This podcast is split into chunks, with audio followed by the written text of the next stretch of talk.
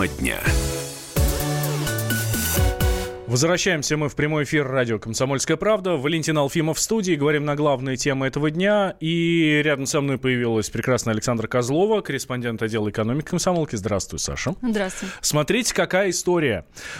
Тут сенаторы предлагают регистрировать все мобильники. Ну, знаете, как мы машину покупаем, идем в ГАИ, ставим машину на учет. Вот с мобильными будет вообще все то же самое. Совет Федерации подготовил законопроект, который вводит регистрацию. Причем платную. Вообще всех устройств. И, насколько я понимаю, это касается и сотовых телефонов. В общем, от сотовых телефонов до, как пишут, счетчиков ЖКХ. Что, правда? Да, действительно так.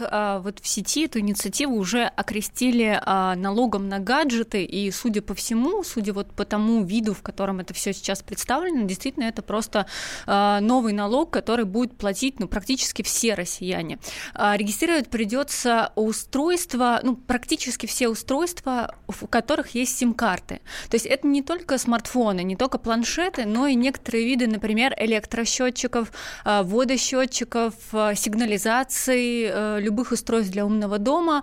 То есть достаточно большой перечень аппаратов. В законопроекте точный список не прописан, говорят, что он еще будет утверждаться. Значит, в первую очередь обязанность регистрировать устройство возложат на производителей, на импортеров, на продавцов. То есть перед тем, как продать это устройство, выставить его на полку в магазинах, они должны будут занести специальный уникальный серийный номер этого устройства в единую базу. И уникальный номер — это вот это ИМИ, которое вот мы все знаем. Да. Никто не знает, зачем это, но мы все знаем, что он есть. Да, да. Это такой уникальный 15-значный код, это и серийный номер одновременно устройства, и по этому номеру можно узнать, в какой стране произвелось устройство, и было ли оно законно провезено в страну, где оно продается. Так вот, перед продажей они должны будут занести этот номер в специальную базу и, соответственно, если, допустим, вы покупаете устройство не в России, вы покупаете устройство где-то за границей, там, допустим, iPhone какой-нибудь, ну, покупаете в Европе, да, в отпуск, или в Америке, вы должны будете зарегистрировать это устройство самостоятельно через сайт Госуслуги, и стоимость регистрации одного устройства составит 100 рублей. Вроде кажется, сумма небольшая, но, с другой стороны, смотрите, у нас, у большинства, да, есть не только смартфон, да, у нас есть еще ноутбуки, планшетик. Да, планшетики какие-то, у кого-то еще счетчики, в общем, и мы их еще достаточно часто меняем, и набегает приличная сумма, все это будет аккумулироваться в российском бюджете, и таким образом по расчетам авторов законопроекта, в общем, доход бюджета составит порядка 16-20 миллиардов рублей. Зачем это? Нам слушатели пишут, что это вот только для того, чтобы срубить денег с нас. Ну, это один из вариантов. На самом деле, по мнению автора законопроекта, это сделано, во-первых, для борьбы с контрафактом. Угу. То есть теперь отследить контрафактное устройство будет гораздо проще. Во-вторых, все-таки это еще делается для борьбы с кражами, потому что, допустим, если вы зарегистрировали устройство, у вас его украли, вы обращаетесь в полицию, и полиция по номеру зарегистрированного устройства может дистанционно заблокировать это устройство, которое украли, и, соответственно, нет смысла воровать какие-то гаджеты, если, соответственно, их могут легко заблокировать удаленно. И, конечно, поступление в бюджет, и плюс, допустим, покупая с рук, да, какой-то смартфон или ноутбук или планшет, вы также можете обратиться к этой базе и увидеть, допустим, не краденый ли он, если у него лицензия, если у продавца лицензия на продажу. Как бы не получилось так, что ты купил с рук телефон, а потом этот человек взял его и заблокировал, и требует себе денег. Я думаю, что это только первый вариант документа. Документ даже еще не поступил на чтение в Госдуму. Это только некий такой пробный шар. Судя по мнениям экспертов, которые, в общем-то, далеко не всем понравился этот закон, я думаю, что он будет, конечно, еще как-то дорабатываться. Давай сейчас как раз экспертов услышим. Давайте начнем с Эльдара Муртазина. Это ведущий аналитик Мобай Мобай Research Group, эксперт в области технологий. Что он говорит нам по этому поводу? Предложение Совета Федерации лишено каких-либо обоснований. Все цифры, которые там даны, это вранье. По серому рынку, по завозу телефонов через посылки Трансгран, там нет решения реальных проблем. То есть правоохранительные органы имеют уже иные номера от операторов, когда крадут телефоны. Кражи телефонов идут на спад, потому что их можно удаленно блокировать. Стоимость их на вторичном рынке резко упала за последние годы. Серый рынок не представлен вот так. В максимальном количестве то, что они могут собрать, вот в этом псевдо-квази-налоге, это $75 миллионов, что безумно мало. Подключение всех мобильных устройств без разбора, например, умный счетчик, который передает раз в месяц данные в энергосбыт. Это безумие. Безумие, потому что это увеличит его стоимость. Умные устройства то же самое, в минус идут. В общем, могу сказать одно, что это абсолютно непроработанный проект. Абсолютно люди, которые стоят за ним, не понимают, что они предлагают. Это попытка конкретного сенатора показать, что она заботится о государстве, не очень удачная, неуклюжая. Это попытка наполнить бюджет, не понимая, к каким последствиям это приводит. Еще один аргумент, про который говорят, это безопасность, в том числе антитеррористическая. Так вот, всех будут держать, под контролем. Леонтий Бухштейн, шеф-редактор журнала «Мобильные телекоммуникации», интернет-эксперт, в общем, тоже подверг критике эту версию. Они вообще представляют, сколько у нас электронных гаджетов в стране. И они представляют себе, сколько работников должны сидеть на контроле вот этих доступов. Это фактически все новые и новые нагрузки на частный бизнес, каковым являются мобильные операторы. Сколько можно это делать вообще? Давайте контролировать. Держать и не пущать мы знаем. Это у нас любимое занятие в стране было всегда. Поэтому не вижу никакого смысла. Не вижу, какими ресурсами будет это делать. Попытки контроля, они всегда заканчиваются плачевно. Просто те, кому надо, все равно уйдут в тень. Это был Леонтий Бухштейн, шеф-редактор журнала «Мобильные телекоммуникации». Следим за развитием событий, в том числе за тем, как будет приниматься вот этот законопроект. Александре Козловой, корреспонденту отдела экономики, говорю большое спасибо.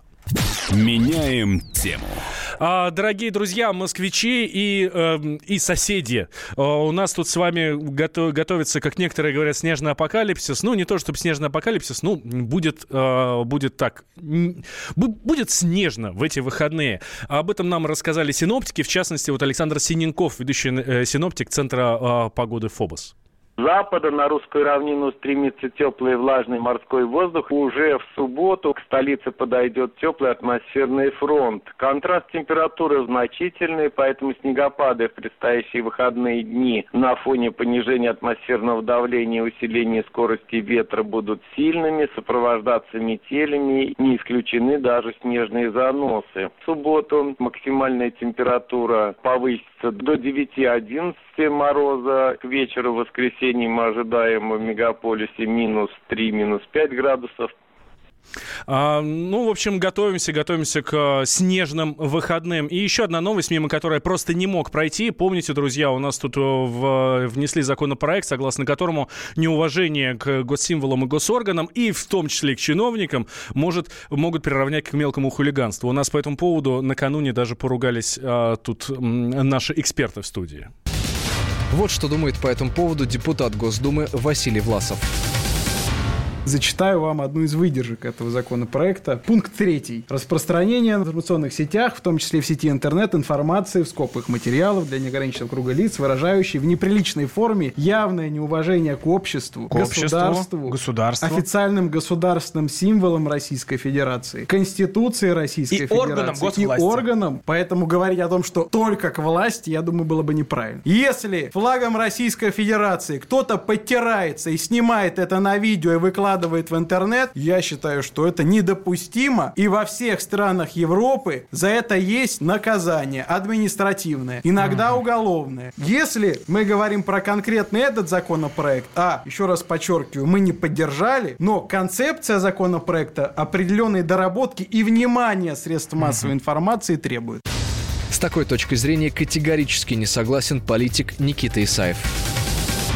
Я считаю, что депутатам, видимо, совсем нечем заняться, нежели как оградить себя от того, с чем они столкнулись масштабно, начиная с лета прошлого года. После того, как они все вместе, 450 человек, предали свой народ, который совершенно неожиданно вдруг летом узнал о том, что справедливости в стране больше нет. Да мне вообще плевать позиция ЛДПР по этому закону. Но этот закон принимается, как и все в Государственной Думе, одной политической партии. Я, честно говоря, не очень понимаю, что такое власть. Для меня понятие власти – те, кто управляют нашим народом. Так вышло, что именно вот вы стали управлять нашим народом, а не в соответствии, опять же, со статьей номер 3 Конституции Российской Федерации, где определено, что народ является властью в нашей стране. И я не помню, чтобы к вам были воззвания, к вашей партии, к Единой России относительно того, чтобы был введен этот законопроект. Я не очень понимаю, чаяние какого народа вы в данном случае олицетворяете.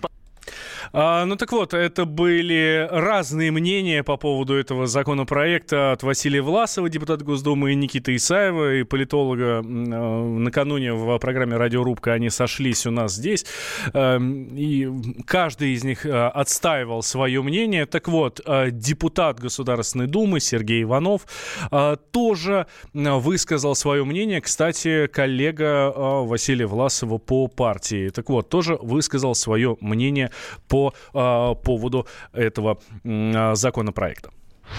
Вы понимаете, что вы делаете? И вы говорите об уважении. Ребята, коллеги, уважение надо заслужить. Ведь если мы дурака не будем называть дураком, он от этого дураком быть не перестанет. Я, в принципе, и не уважаю людей, которые взяли и подписали данный законопроект. Зачем подписывать такие вещи, которые, если их исполнять буквально, будут на уши ставить всю страну? Вы о чем вообще говорите? Поэтому, дорогие представители, и не знаю, там, из органов власти, откуда угодно, вы просто-напросто не давайте повода неуважительно к вам относиться. Вот тут ведь написано: неуважение к обществу, к государству. Ну можно государство, извините, уважать после того, как официально признается, что более 20 миллионов живут ниже уровня бедности. А товарищ, который сегодня не приехал, говорит: я вам пришлю всем фотографии миллионов своих часов, 9 тысяч квадратных метров дворец и так далее. За что уважать такое государство? И тут с трудом можно сдерживаться, чтобы в приличной форме высказывать свое неуважение. Поэтому, дорогие мои, если вы хотите, чтобы про вас не писали ничего, или говорили только хорошее, действуйте по пословице, умрите. И тогда про вас ни слова не скажут. А в противном случае, пока мы живы и что-то делаем, российские граждане имеют право нас критиковать и высказывать неуважение в любой форме. Спасибо.